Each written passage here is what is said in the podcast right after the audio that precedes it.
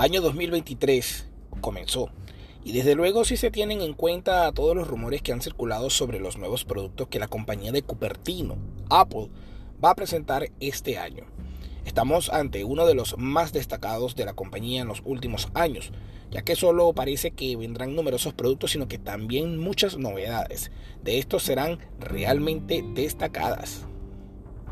Obviamente, dentro de todo lo que tiene preparado Cupertino este año 2023, hay algunos productos que son más deseados que otros. El primero de todos, como todos los años, es el iPhone 15 y los 4 modelos que vamos a ver. Seguramente sea un año de muchos cambios en el buque insignia de Apple, ya que todo parece indicar que el USB tipo C llegará por fin a dicho dispositivo, acompañado además de un cambio de diseño que se presupone y llega a la nueva versión de iOS y la posibilidad de descargar aplicaciones que no estén solamente dentro de la App Store de Apple.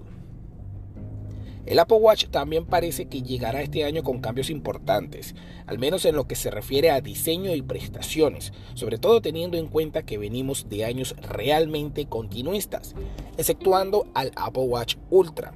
Obviamente, donde también se esperan cambios es en los iPad Pro.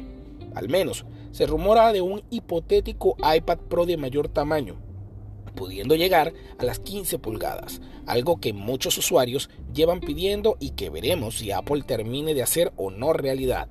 Eso sí, en el resto de los modelos no vamos a esperar grandes novedades. Otro de los productos más esperados es sin duda el Mac Pro. Realmente es el único ordenador de Apple que aún no se ha actualizado con procesador propio. Todo parece indicar que en este año 2023, además más pronto que tarde, habrá que ver si viene acompañado también del tan esperado iMac de 27 pulgadas.